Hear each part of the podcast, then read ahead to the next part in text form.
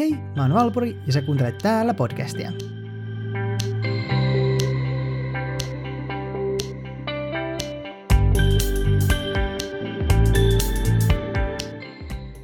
Olen tehnyt Patreon-tilin, jonka kautta voi tukea podcastin tekoa erikokoisilla lahjoituksilla 3 eurosta 15 euroon asti. Linkki Patreoniin löytyy jakson kuvauksesta. Tänään mä ajattelin kertoa kehotuskieltolaista. Mä kuulin tästä ensimmäistä kertaa ehkä vuosi kaksi sitten, kun eräs setan työntekijä mainitsi siitä ohimennen keskustelussa. Olin aika yllättynyt siitä, miten en ollut koskaan kuullut tästä asiasta, joka vaikutti niin pitkään Suomessa. Tein Instastorissa kyselyn, että kuinka moni oli kuullut tästä, ja onneksi en ollut ihan yksin, sillä 36 12 henkilöä ei myöskään ollut törmännyt tähän.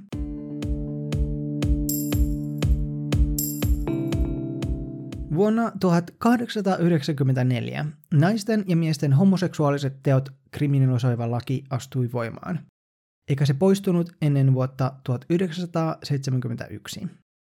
Jos verrataan muihin lähimaihin, Tanskassa vastaavat lait kumottiin vuonna 1932 ja Ruotsissa 1944.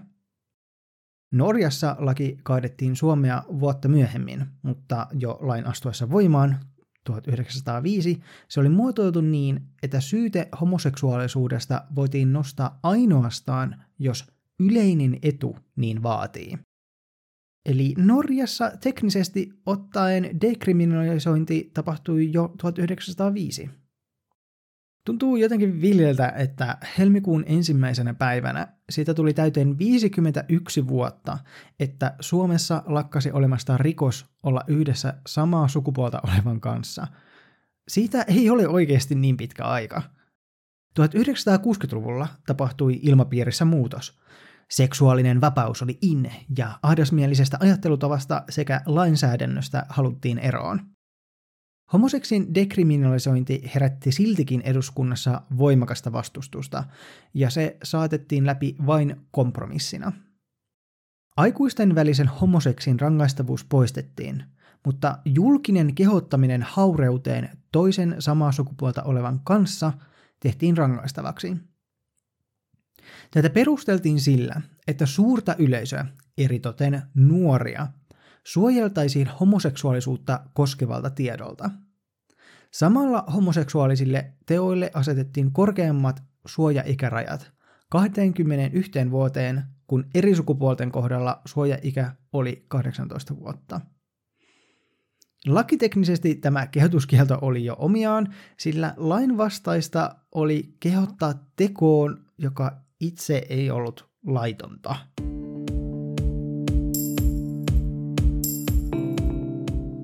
Kehotuskielto määritti erittäin vahvasti sen, miten valtamedia käsitteli homoseksuaalisuutta, kun se sitä käsitteli.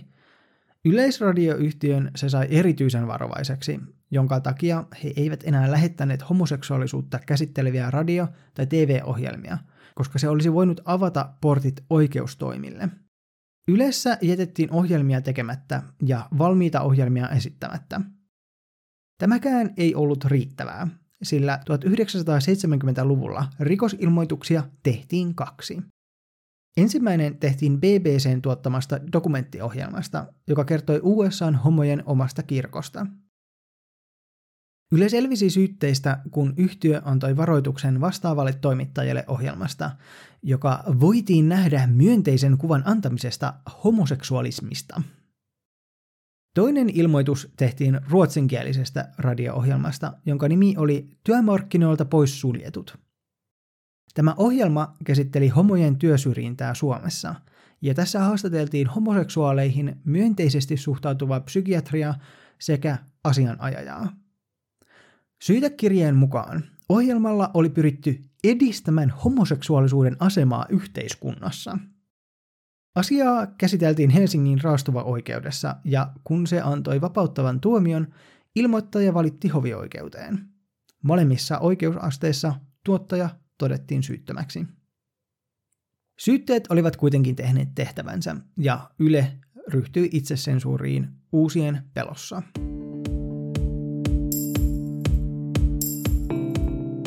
Kummankin rikosilmoituksen tekijä oli sama henkilö, pappipsykiatri Asser Stenback.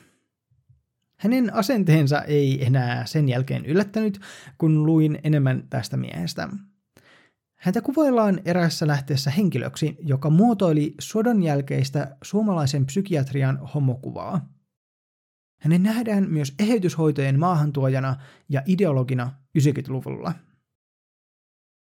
Stenbeck oli vakaa uskossaan, että homoseksuaalisuus oli perversiä, sillä siinä ei, ja lainaus on Stenbeckin omasta kynästä, sukuelimiä käytetään luonnon määräämään tarkoitukseen. Siinä ei tule esille luomishalu ja tahto. Kun sen lisäksi ei tyydytä myöskään ihmisen rakkauden tarvetta, on sitä näin ollen pidettävä luonnonvastaisena. Juju. Herra Stenback myös ajatteli homoutta eräänlaiseksi sairaudeksi, kuvaillen seuraavanlaisesti. Homoseksuaalisuus on monien kohdalla syntynyt viettelyksen ja muunlaisen onnettomien kokemusten kautta jo niin varhain, että sitä on yksilön kannalta pidettävä tautitilana, johon hän on tahtomattaan joutunut. Hän suositteli Suomessa homoseksuaalien kastraatiota 50-luvulla ja väitti, että moni homoseksuaali, jolle on tehty kastraatio, on vain valittanut siitä, että ole aikaisemmin jo suostunut leikkaukseen. Kastraation avulla arvokas taipumus ja ominaisuus, joka aikaisemmin homoseksuaalisuuden takia ei päässyt kehittymään, kirpoaa esiin ja pääsee oikeuksiinsa. Vaikeimmaksi pulmaksi muodostuu se, että monet homoseksuaalit toivonsa menettäneinä eivät halua vapautua eivät halua vapautua tavastaan ja homoseksuaalisesta vietin tyydyttämisestä. Jestas, mikä psyko. Suomessa suoritettiin kastraatioita homoseksuaaleille jonkin verran lääkärien tekemien lähetteiden perusteella, mutta niitä myönnettiin harvoin, ellei haurautta ollut kohdistunut alle 18-vuotiaisiin. Astrid Stenbackin sekä Lauri Pautolan vuonna 1952 julkaisemaa kirjaa Lapsuus- ja nuoruusiän sukupuolinen kehitys ja kasvatus käytettiin vallitsevasti homoseksuaalisuutta käsittelevänä psykiatrisena tietona Suomessa aina 1970-luvulle asti. Tässä teoksessa ei ollut ainuttakaan lähdeviitettä, joten teos koostui vain kirjoittajien omista käsityksistä. Eli tällainen henkilö oli johtamassa mielikuvaa homoista ja lesboista vuosien ajan. Monet pitävät kehotuspykälän jäämistä Stenbackin saannoksena, kun homoseksuaalien kriminalisoinnista luovuttiin vuonna 1971.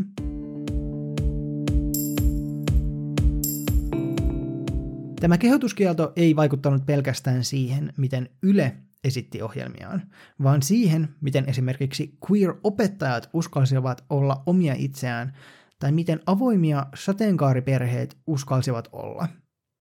Nähtäisiinkö se ongelmaksi, jos naispari kertoisi lastensa ystäville olevansa onnellisesti yhdessä? Mikä oikeasti katsottiin kehottamiseksi? Kun SETA perustettiin vuonna 1974, se aloitti heti poliittisen toiminnan. Kehotuskieltolain kumoaminen, suojaikärajojen yhdenmukaistaminen sekä homoseksuaalisuuden poistaminen tautiluokituksesta olivat heti työn alla. Ensimmäisenä onnistui tautiluokituksen poistaminen vuonna 1981, mutta kehotuskieltolain ja suojaikärajojen kohdalla työtä saatiin tehdä pitkään.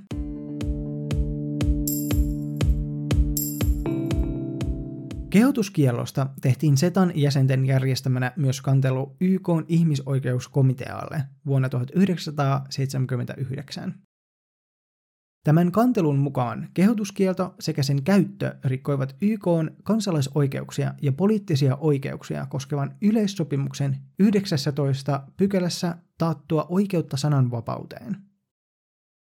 YK ihmisoikeuskomitea kuitenkin katsoi vuonna 1982 antamassaan päätöksessä, että käsitykset yleisestä moraalista vaihtelevat maittain ja että tulkintavalta tässä suhteessa täytyy antaa vastuullisille kansallisille viranomaisille. Komitea myös huomautti, että heidän toimivaltansa kuului ainoastaan tutkia, onko jonkun yksilön oikeuksia loukattu. Se ei voisi tutkia yleisellä tasolla, rikkooko jonkin maan lainsäädäntö yleissopimusta, vaikka tällainen lainsäädäntö saattaisikin loukata yksilön oikeuksia. Koska Suomessa ei ollut tuomittu ketään kehotuskielon perusteella, yksilöiden oikeuksien loukkaamisen tunnusmerkit eivät ilmeisesti muodollisesti täyttyneet. Päätös sai sen verran huomiota, että kansainvälinen lakimieskomission lehti The Review kommentoi tapausta. Kirjoituksen mukaan oli onnetonta, että ihmisoikeuskomitea ei edes tutustunut kantelun pohjana olleisiin ohjelmiin ja antoi Yleisradiolle vapaat kädet sensuroida homoseksuaalisuutta koskevaa tiedon välitystä.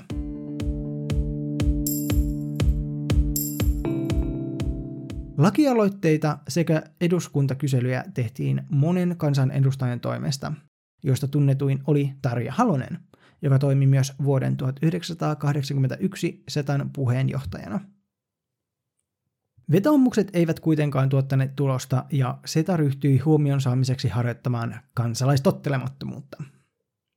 Nämä mielenosoitukset olivat omasta mielestäni erittäin loistavia – Vuoden 1981 Pride-tapahtumassa, jota silloin kutsuttiin vapautuspäiviksi, yksi osallistuja kantoi kylttiä kehotan homoseksuaalisuuteen sekä useat huusivat marssiessaan samaa kehotusta. Luonnollisesti poliisi takavarikoi kyltiin. Mielenosoittajat eivät kuitenkaan asiaa jättäneet tähän, vaan yhdessä allekirjoittivat listan, jossa tunnustivat kehottaneensa julkisesti homoseksuaalisuuteen – Tämä 20 nimen lista toimitettiin poliisille ja joka viikon kuluttua alkoi haastatella kehottajia. Neljän kuukauden päästä tuli päätös. Rikos katsottiin niin pieneksi, ettei syytetoimiin katsottu aiheelliseksi ryhtyä. Ja seuraavaksi mun lemppari. Poliisi katsoi kehottamisen ollen anteeksi annettavaa ajattelemattomuutta.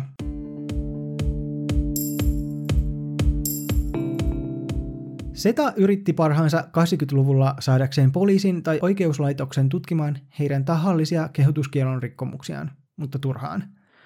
Vasta 1990, kun Turussa järjestettiin vapautuspäivät ensimmäistä kertaa, aktivistit saivat toivomansa reaktion. Neljä aktivistia Turun torilla, kolme miestä ja yksi nainen, kehottivat kovaäänisillä yleisöä homoseksuaalisuuteen. Kun poliisi ei reagoinut rikokseen, yksi rikollisista teki itsestään ja rikoskumppaneistaan rikosilmoituksen. Poliisi kuulusteli lain rikkoja ja syyten nostettiin. Oikeudenkäynti suoritettiin suljettujen ovien takana, paljolti aktivistien pettymykseksi, jotka halusivat tehdä oikeudenkäynnistä mediatapahtuman, jotta ihmisten huomio saataisiin kiinnitettyä typerään lakiin. Tuomio oli yhtä suuri pettymys, sillä he saivat sakkojen tai vankeuden sijaan vapauttavan päätöksen Turun raastuvalta. Jälleen perusteena oli teon anteeksi annettava ajattelemattomuus, mutta myös lain vanhentuneisuus. Syytetyt valittivat päätöksestään jopa hovioikeuteen, joka kuitenkin vahvisti raastuva oikeuden päätöksen. En ole koskaan kuullut kenenkään näkevän niin paljon vaivaa sakkojen tai vankeuden eteen.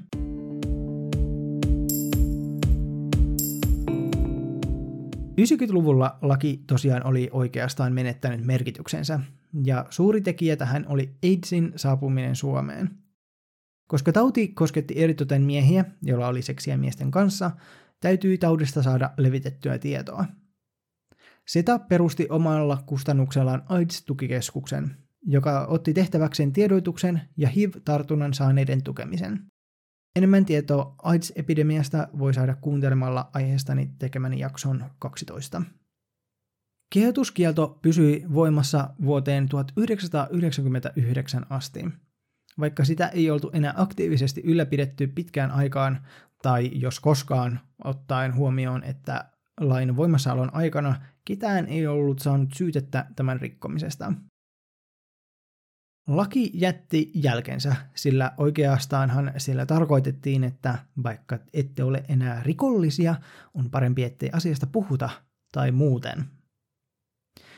Samantapainen lakihan on voimassa naapurissamme Venäjälle, jossa astui voimaan 2013 laki, joka kieltää homopropagandan levittämisen alaikäisten suojelemisen varjolla.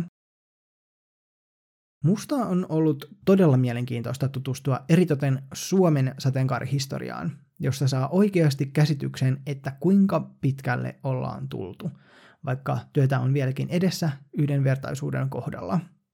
Ja kun vanhemmat ihmiset valittavat siitä, että miksi nykyään telkkarissa näkyy jotain homoja verrattaessa vanhaan hyvään aikaan, niin on hyvä tietää, miksi heitä ei näkynyt.